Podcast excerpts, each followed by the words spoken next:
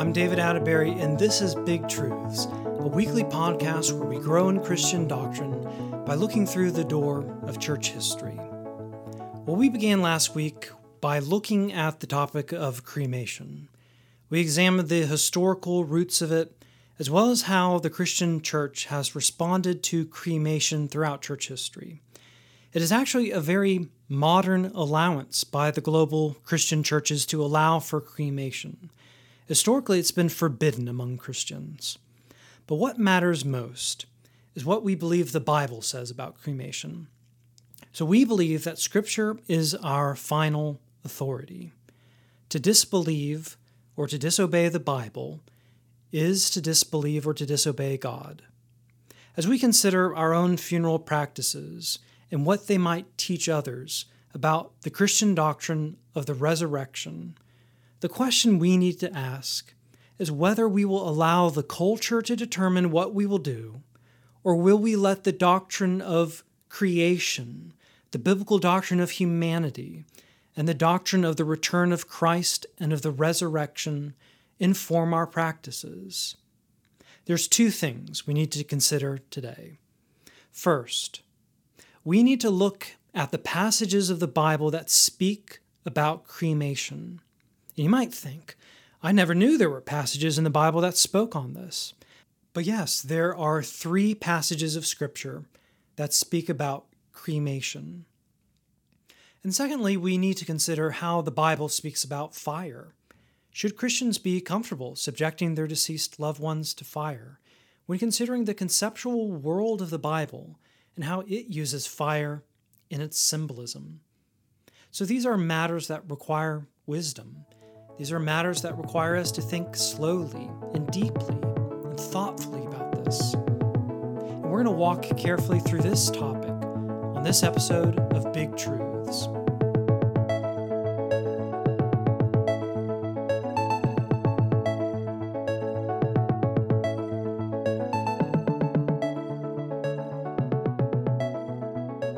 So there are only three texts that indirectly reference cremation as a burial practice in the Bible. Two of them are exceptions in times of war, and one is a passage of judgment against a nation. So the first passage is this it's in the Old Testament book of 1 Samuel. All three of these passages are in the Old Testament. 1 Samuel chapter 31. Beginning in verse 8, it says this Now it happened on the next day that the Philistines came to strip the slain, and they found Saul and his three sons fallen on Mount Gilboa. Then they cut off his head and stripped off his weapons and sent them all around the land of the Philistines to proclaim the good news to the house of their idols and to the people. And they placed his weapons in the house of Ashtaroth and fastened his body to the wall of Beth Shan. Then the inhabitants of Jabesh Gilead heard what the Philistines had done to Saul. So all the valiant men arose and walked all night and took the body of Saul and the bodies of his sons from the walls of Beth Shan. And they came to Jabesh and burned them there. And they took their bones and buried them under the tamarisk tree at Jabesh and fasted seven days. So, what happened in this passage? Well, the bodies of Saul and his three sons were captured by the Philistines. They were already dead. Their enemies desecrated the bodies, cutting off their heads and pinning the bodies to the wall. And then the valiant men of Jabesh Gilead heard about what happened. Under the cover of night, they took the bodies down and they burned them. They took their bones and buried them under a tree, and then they fasted. Now we can assume that the bodies of Saul and his sons were probably very badly decomposed. And so, looking on a map, the distance from this wall all the way to Jabesh Gilead would have been about 10 miles. And so we read the men cremated the bodies rather than carrying four corpses that would have been uh, quite deceased. Uh, someone who's been very helpful in thinking through this is Decker. He wrote an article on cremation. He says this It was probably considered more honorable to cremate the royal retinue than attempt to haul the mutilated, stinking bodies elsewhere for the usual Jewish burial ceremonies.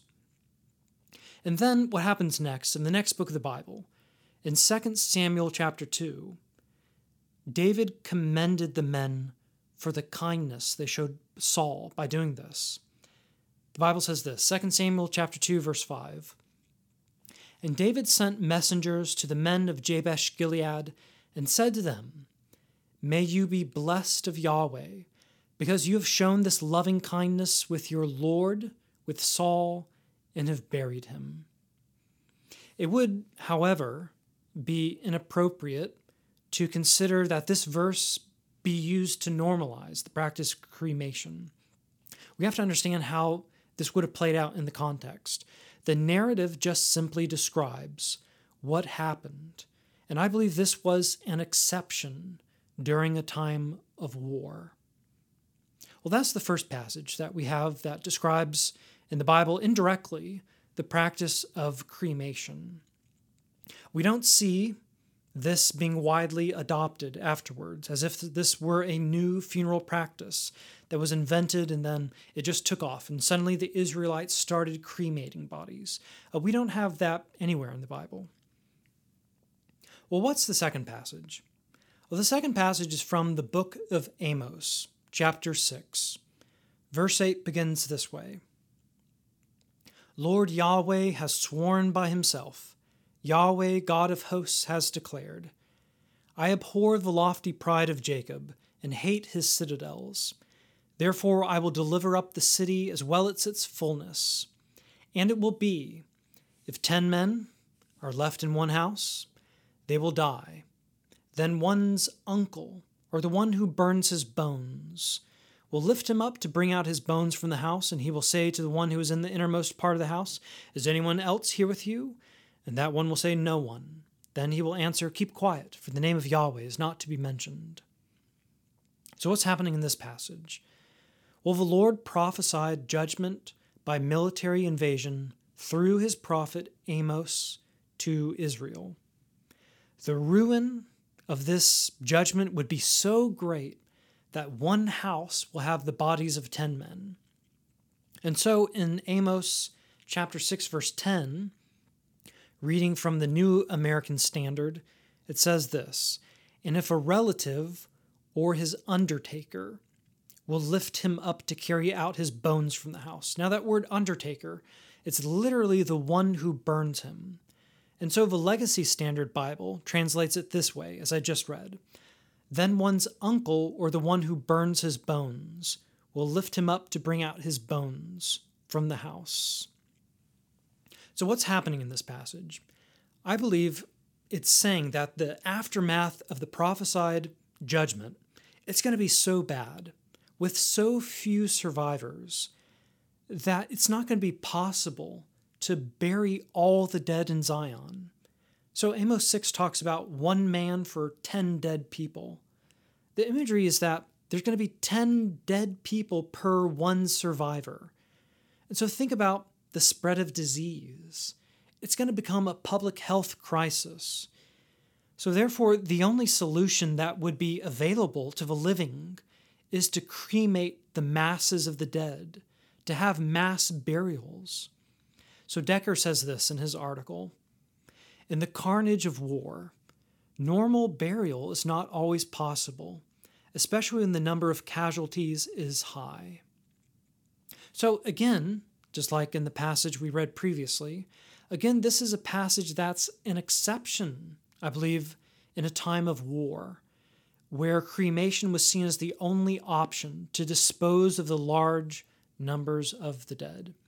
Again, we don't see elsewhere throughout the Bible that now cremation has been adopted in Israel, that this now is a common burial practice in times of peace. We've only seen this twice, and both are in contexts of war, where there are exceptions. Well, where's the third passage? It's also in the book of Amos. It's in chapter 2. Amos chapter 2, starting in verse 1, it says this Thus says Yahweh, for three transgressions of Moab and for four, I will not turn back its punishment, because he burned the bones of the king of Edom to lime. So I will send fire upon Moab, and it will consume the citadels of Kerioth, and Moab will die amid great rumbling, amid a shout and the sound of a trumpet. I will also cut off the judge from her midst and kill all her princes with him, says Yahweh. So, what's happening in the context of Amos? What's happening is judgment after judgment is being proclaimed to the nations for three sins and for four. There's this pattern that's being uh, repeated for three transgressions and for four. So there's wicked things that the nations around Israel are doing. Eventually, it's going to culminate with the sins of Judah and Israel. But these other wicked pagan nations, they're doing things that the Lord disapproves of. And among the list of wicked nations, Moab is singled out, and their sins are publicly recorded for us. So, what's the reason that the Lord promises to not turn back his wrath? It's this. From a Legacy Standard Bible, again, it says this Because he burned to lime the bones of the king of Edom. That's Amos 2, verse 1. So, what's happening here? I think most likely Moab, being represented by its king, kind of federally representing the whole nation. He, the king, he, Moab, it appears he desecrated the tomb of the king of Edom, dragging out his body and then burning his bones until the bones fell apart like chalky lime powder. Now, notice the judgment is not for tomb raiding, uh, it's specifically for burning the body burning the body with the intention to profane the body with fire. And consequently, as we see throughout Amos, the judgment for all of the nations, the punishment fits the crime. So the Lord, as it were, through his prophet, is prophesying creative punishments for the crimes. They match and parallel one another. So the Lord says, So I will send a fire upon Moab and it shall devour the strongholds. Decker says this in his article. Although one must be careful not to transfer inappropriately what was perhaps a deliberate war atrocity to normal funeral practice, the point of the text of Amos, Decker says, is significant in this regard when considering if it's wise for a Christian to cremate their loved ones. But it's not legitimate to cite this as a proof text, Amos 2, to forbid cremation in all situations, Decker says. So we have to be wise about these things. So, yes, there are three passages in the Old Testament that talk about cremation. Two of them are an exception in times of war. No judgment is mentioned about them. They seem to be very value neutral. David even commends the treatment of Saul as a kindness to him, and he invokes the blessing of the Lord because the men of Jabesh Gilead uh, wanted tr- to treat the body rightly. So they burn his body of the flesh, which would have been stinking and putrefied after sitting out in the hot sun, pinned to the wall. And they take the body down, they treat it respectfully, and they bury his bones under a tree. And the second passage we understand is one of necessity, one survivor for 10 bodies. And this survivor would have had to uh, burn or cremate the bodies lest disease go throughout the city. In the third passage, they burned the body, not as a nor- normal funeral practice, but they burned the body specifically to commit a war atrocity, to desecrate the dead body of the king. So we shouldn't immediately say, aha, we have our passages of scripture. Cremation is wrong. No, we shouldn't be so simple about that. We need to think wisely about these things. And so we would say these three passages are indirectly referencing cremation. Let's think now about fire as a sign of judgment. So, the second thing we need to do today is think about the conceptual world of the Bible. How does it use its analogies, its symbolism? How does the Bible connect the judgment of God, his displeasure, his wrath, with fire? Many times, the Lord uses fire to bring death and judgment. Think about Nadab and Abihu. They brought unauthorized incense into the holy place. And we read in Leviticus 10 and fire came out from before the Lord and consumed them, and they died before the Lord. And the Lord did not respect the offering of Korah and his rebellious company. Numbers chapter 16. And fire came out from the Lord and consumed the 250 men offering the incense. I think it's interesting, both these men Korah and the company, and Nadab and Abihu all offered incense, a burnt offering, burning something in offer to the Lord, incense, thinking they would worship the Lord, and the Lord consumed them with fire. You remember Achan, the great troubler of Israel, with his secret sin?